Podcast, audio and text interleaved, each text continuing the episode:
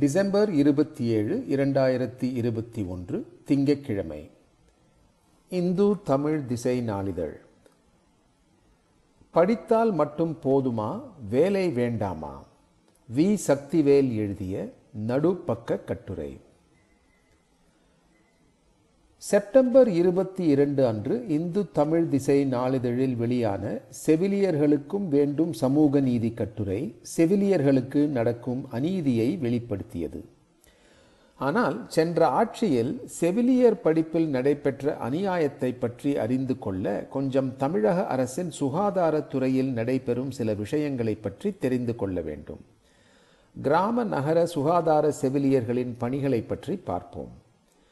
இவர்களது பணிகள் என்னென்ன என்பதை சென்னை பொது சுகாதாரம் மற்றும் நோய் மருந்து துறை இயக்குனர் ஒன்று பதினொன்று இரண்டாயிரத்தி பத்து அன்று ஒரு பட்டியலை அளித்துள்ளார்.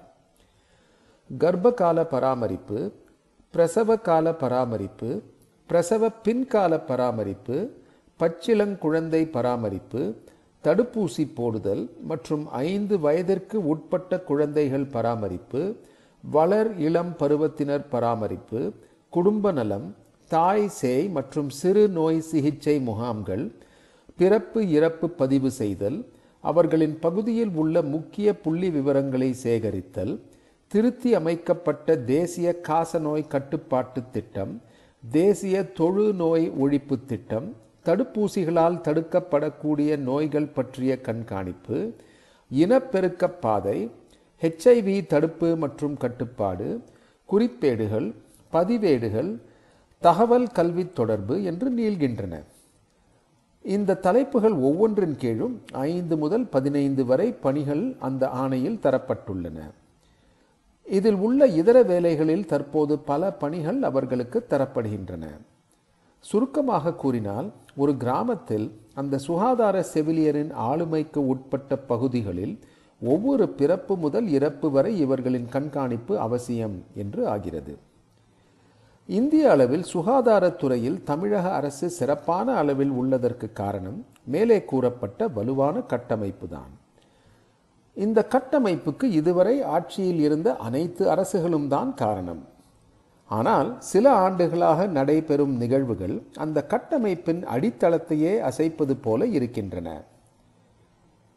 நகர்ப்புற சுகாதார நிலையங்கள் மற்றும் கிராமங்களில் உள்ள அரசு ஆரம்ப சுகாதார நிலையங்களில் உள்ள ஏஎன்எம் என்ற கிராம நகர சுகாதார செவிலியர்களுக்கான கல்வி தகுதி என்பது இரண்டாயிரத்தி பதினேழு வரை தமிழக அரசின் கட்டுப்பாட்டில் உள்ள பதினோரு அரசு மையங்களில் சத்துணவில் வேலை பார்த்து பிளஸ் டூ முடித்தவர்களுக்கு அவர்கள் நாற்பத்தி இரண்டு வயதுக்கு உட்பட்டிருந்தால் அவர்களை தேர்ந்தெடுத்து அரசு மையங்களில் மாதம் ஐநூறு ரூபாய் நிதி உதவி அளித்து இரண்டு ஆண்டுகள் பயிற்சி முடித்து தேர்வுகள் எழுதி தேர்ச்சி பெற்றவர்களுக்கு உடனடியாக காலி பணியிடங்களில் பணியாற்ற பணியாணை வழங்கப்பட்டு வந்தது.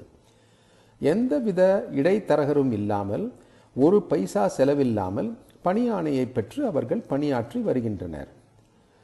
ஆனால் இரண்டாயிரத்தி பதினேழில் திருச்சியில் உள்ள நாலு கல்லூரிகளுக்கு இந்த ஏஎன்எம் படிப்புக்கான அரசு அனுமதி அளிக்கப்பட்டது. இந்த கல்லூரிகள் அனுமதிக்கு பிறகு வருடந்தோறும் குறிப்பிட்ட தனியார் கல்லூரிகளுக்கு அனுமதி அளிக்கப்பட்டு இரண்டாயிரத்தி இருபத்தி ஒன்று இருபத்தி இரண்டில் அரசின் பதினோரு மையங்களையும் சேர்த்து எழுபத்தி ஐந்து கல்லூரிகள் தொடங்கி நடத்தப்பட்டு வருகின்றன. ஒவ்வொரு கல்லூரிக்கும் இருபது முதல் அறுபது பேர் வரை கல்வி கற்க அனுமதி அளிக்கப்பட்டுள்ளது.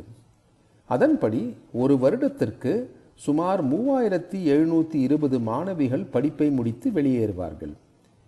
வருடத்துக்கு மூவாயிரத்தி எழுநூற்றி இருபது பேர் என்றால் ஐந்து வருடங்களில் பதினையாயிரத்துக்கும் மேற்பட்டோர் படித்து வெளியேறுவார்கள். ஆனால் இவர்களுக்கான பணியிடம் எங்கே உள்ளது? எப்படி இந்த அளவுக்கு கல்லூரிகளுக்கு அனுமதி அளித்தார்கள்?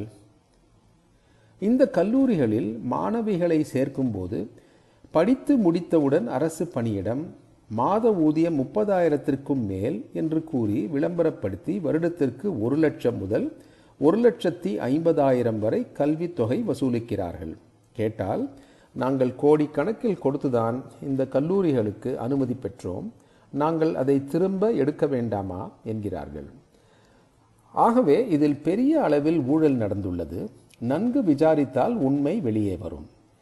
இங்கு படித்தவர்களுக்கு பணியிடம் அளிக்க வேண்டுமல்லவா?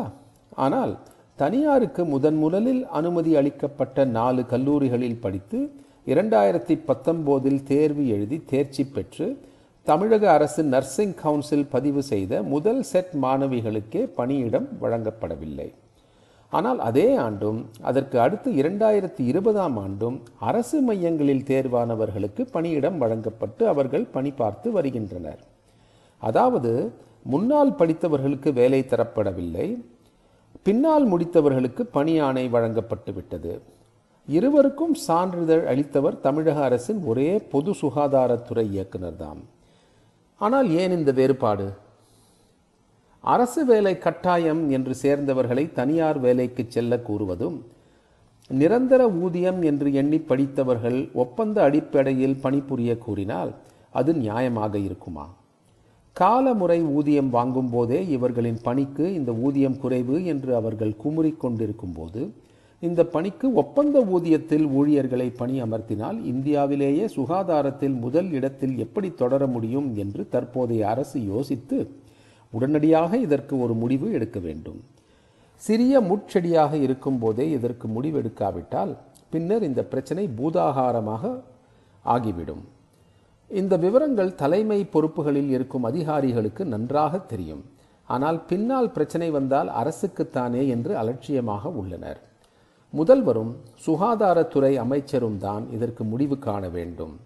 இல்லையென்றால் பல பெண்களின் வாழ்க்கை நரகமாகிவிடும்.